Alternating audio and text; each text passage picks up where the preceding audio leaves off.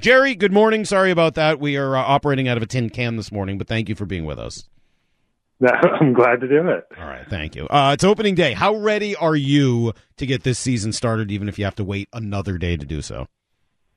Uh, it's a bummer to have to wait the extra day, but you know, looking out my window in Minneapolis right now, it's a little wet, and we're starting to see flurries. So fingers crossed tomorrow, and and uh, couldn't be more excited. This is this is a season I think we're all looking forward to.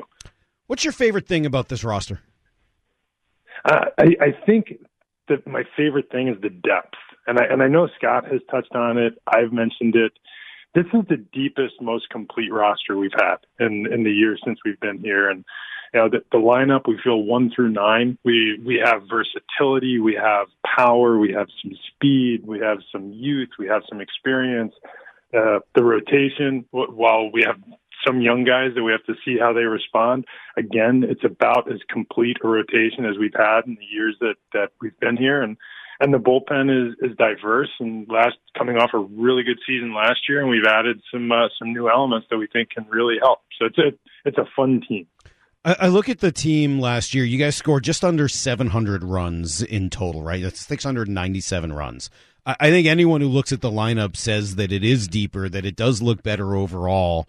I don't know whether you put numbers like that together when you project a season, but if the team scored 700 last year, what is this lineup capable of scoring?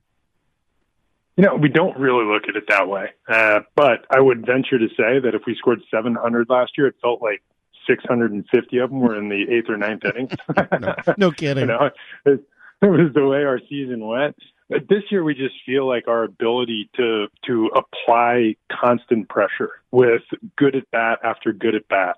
Last year, maybe the biggest flaw in our lineup was just the inability to consistently make contact. And you know, we've done, gone a long way toward, I think, improving that with the additions of guys like Adam Frazier and Jesse Winker, and what they do up and down our lineups.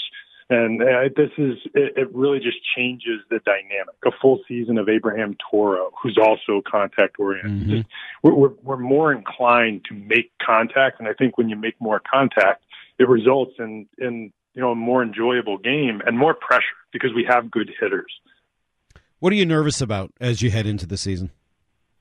Uh, I think, like 30 other clubs, we're nervous about injury. You know, the potential of losing your your better players to injury, and you know the the ability to backfill those spots. It's never easy. So, you know, we know it's going to come and bite you at some point during the season. We we just hope it's it's mild. That's the biggest concern. Yeah, it's funny. I was going just kind of thinking about last year, and and I had forgotten that James Paxton even actually made that first start of the year for the team. In my memory, he had gotten hurt in spring training, but it, it was at this point last year. You still thought you had James Paxton. I wonder how different life would have been with him last year.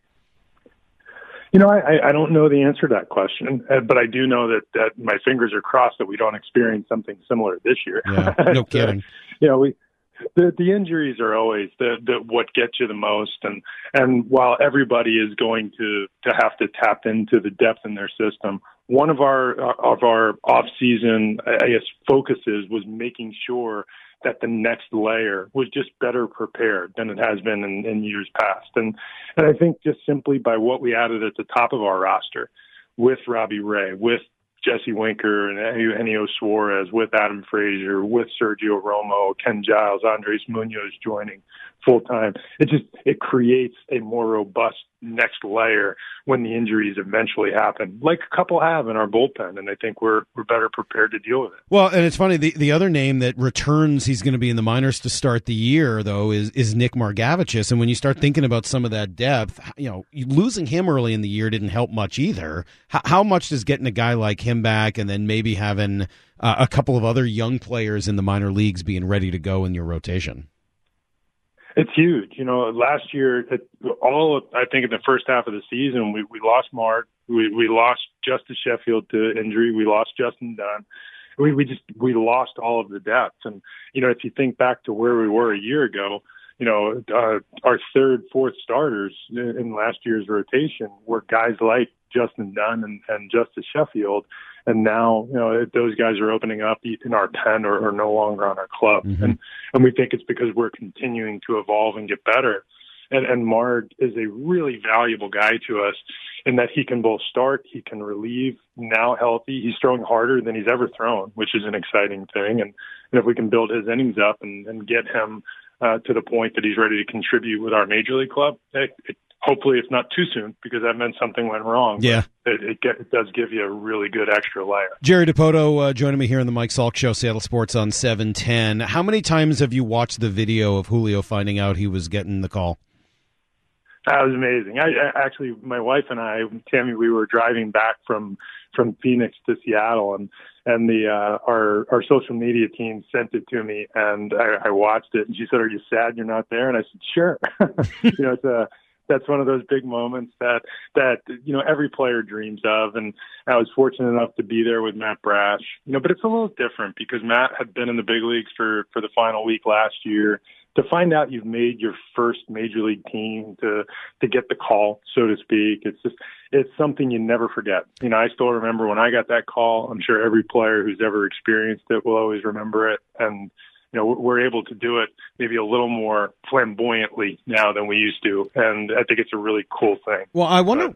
sorry, I missed it. Well, I wonder what percentage of players uh, get called up mid-season for the first time versus making the club out of spring training, because you know generally it's a AAA manager, right, or a Double A manager who gives them the news. This is not rare, but maybe slightly less common that it's actually the major league manager who gets to tell them in the spring very, very uncommon. And you know, I would say that the vast majority are experienced by by major league or minor league staff members informing you that you're going to the big leagues. You know, or receiving a phone call in the middle of the night from some type of front office person and and or a staff member telling you to get your stuff together. It's time to go. But it's uh it's it, it, this is such a fun thing for such a fun player who really you know it represents so many of the things that we've been doing over these last three or four years, and and, and I think it, it, it really sends a message that it's time for us to take that next step. What convinced you? What what when did you make the decision and just say, you know what, this guy's ready, let's go? You know, honestly, we went into spring training. You could probably hear from my my tone that that we went into spring training with some idea that this was likely to be the outcome, just based on the work that he put in in the off season the, the general tool set that he has and believing in the maturity of the person. You know, Julio's just a, a really mature kid and, and he has a, has a great way about him. And then when he went out and did what he did on the field, that just, you know, it really cemented the decision. And, and I would say it was about, you know, 10 days, two weeks ago, where he said, all right, he's on the club. There's, there's really nothing he could do to play himself off outside of, you know, experience and injury. So, uh, this has been a kind of a, a, foregone conclusion for us for a little while, and, and, we're very excited to see where it goes. It was such a remarkable way that he he kind of wrapped it all up, though. I mean, he had that learning day, right, as Scott called it, and then his next time out there, he has the inside the park home run, which might be we were saying yesterday it might be the most memorable spring training moment that like any of us have experienced because usually you um, forget about everything that happened in spring training. I don't think i'm going to forget about julio racing around the bases and the fact that it erased such a lousy day the day before and he has a an assist in that game. It, it, you just got to look at it and be like man this guy's got the entire package. I was, and, and if I'm remembering correctly, and I agree with you on remembering that moment in, in spring training, which is generally filled with a lot of things you're going to forget. Right. and you know, it's a I like I can remember back to the mid '90s, and you know, Kevin Roberson hitting 10 homers in a spring with us in the Met. You know, it's things happen in spring training, and and then they're almost like a tree that falls in the woods. But when you have you know special players, which we think Julio is, and and they have that moment, and and, and at 21 years old, after having that learning day, to come out to hit an in the park homer, to electrify the crowd. I think that game we scored three runs. He scored all three. He he made the outfield assist. You know, Scott and I talked about it afterward. How many players have we had through the years that that have the the, the sense or the awareness to play that ball perfectly off the wall, turn and make the throw accurately? And uh, there just haven't been very many. so you know, to have such a to have such a gifted young player who comes out and responds immediately after getting punched in the nose, I, I thought was terrific. And really, again, just it, exemplifies who Julio is as, yeah. a, as a person. I love that word joy. Scott brought it up and talking about him. You can really feel the joy emanating from him when you're around him or even just watching him on TV.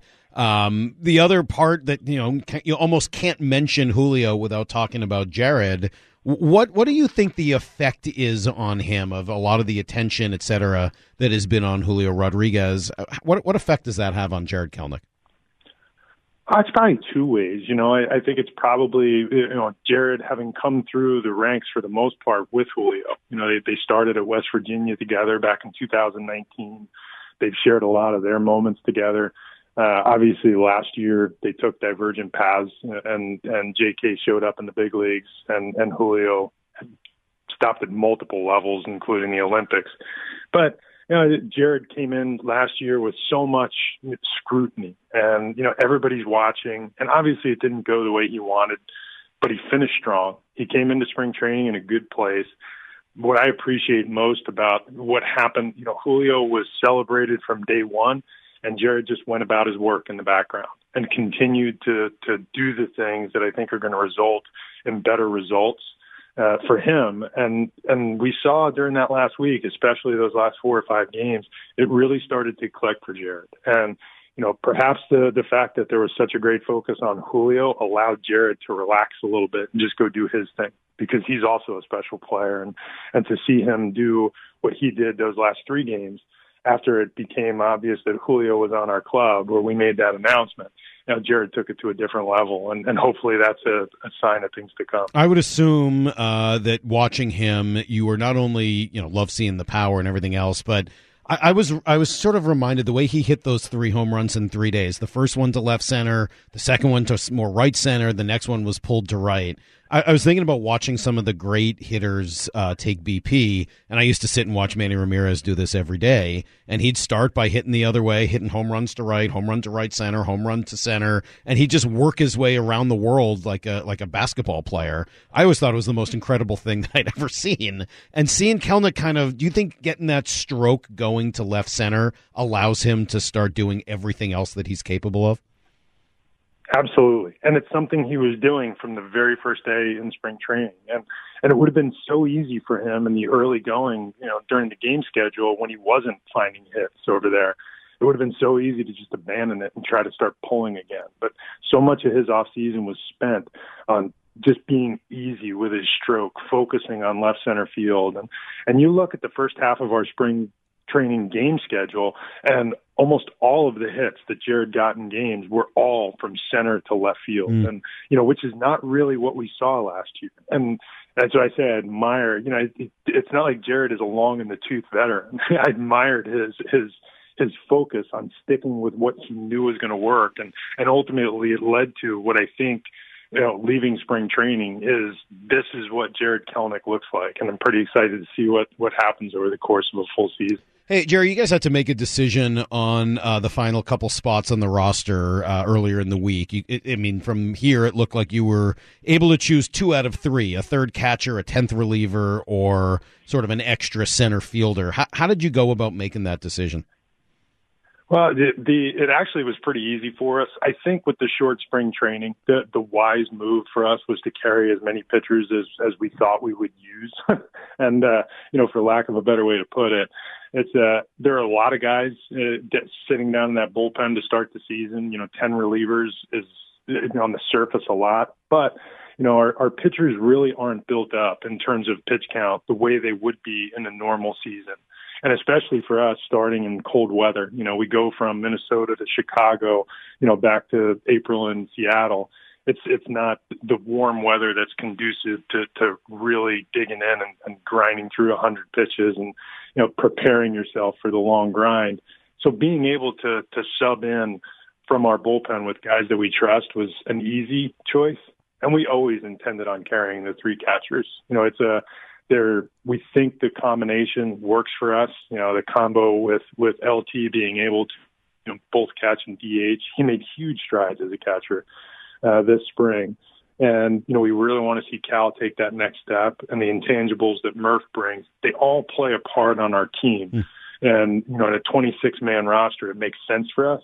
And the extra center fielder, as much as we were thrilled with some of the things that Billy Hamilton could do, uh, and most notably Billy, uh, we have a, we have a quartet of outfielders with versatility that that it just allows us to carry. You know, the Toro can go play the outfield, Dylan Moore can go play the outfield, J.K. and Julio can play all three spots, and then you've got Winker and Hanny you know, and you split in the DH days, and there really wasn't an opportunity. We're looking at what role that extra outfielder could play, and the the role would be to watch everybody else, frankly. And you know, we thought it was it was more prudent to take a pitcher with us. Uh, a player that I'm guilty of not having talked nearly enough about, and so I wanted to ask you about him, kind of what he brings to the table, is Adam Frazier.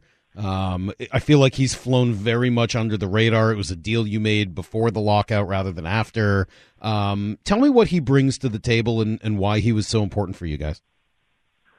You know, I, I championship teams have Adam Fraziers, and you know he is he is a constant on base threat. You know, you say fly under the radar his career has mostly flown under the radar. He's he has been a really good major league player now in his sixth season, and it's, he has been a consistent on base threat. He doesn't have the big gaudy power that usually gets you noticed or, or identified as a star, but this guy's been among the most consistent bat ball hitters in the in the league over the course of his time. He has been an above average on base threat from day one as a big leaguer. He brings a little versatility. You know, he can play second, he's played some third, some left field.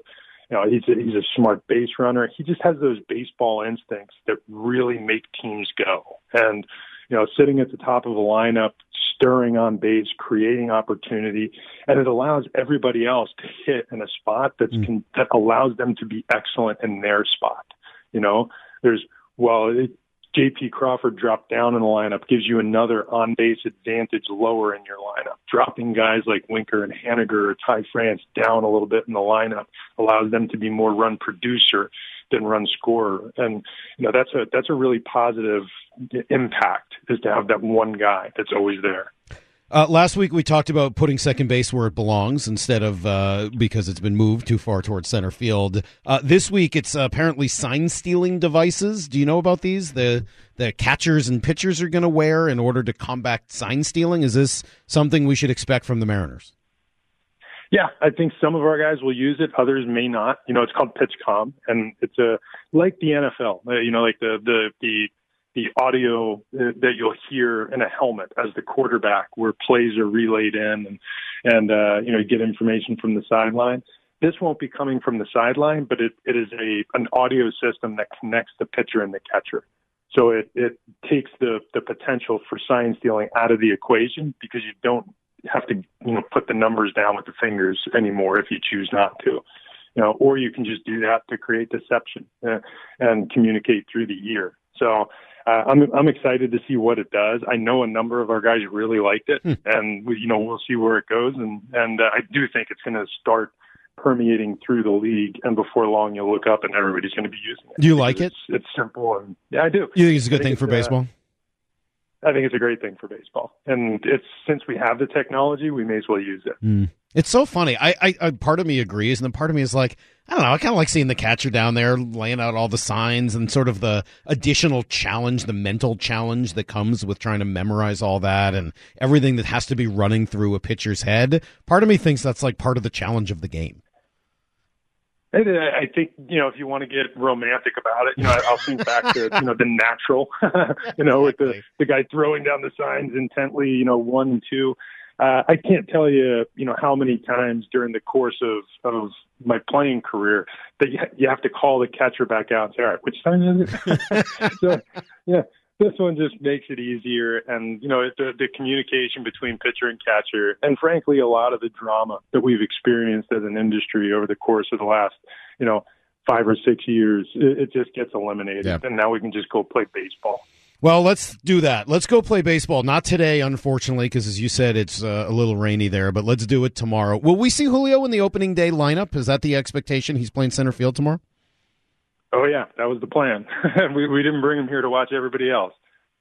Well, that sounds great. I think that I think that is going to be the. We just talked for twenty something minutes, and that'll be the only thing anybody takes out of this conversation. But Jerry, I appreciate it. Uh, best of luck on a season that we're all really looking forward to here in Seattle. We did a little giveaway uh, the other day where we were having people say Julio's name in various ways, and the the great thing about it was everybody calling up and being like, "I don't care if I win the tickets. I just want you to know I'm excited about the season." So you got a lot of really excited fans here in Seattle, and looking forward to uh, to getting it going tomorrow. No, no less excited than we are. Really glad to get rolling. Awesome. All right, Jerry. Thank you. We'll talk next week.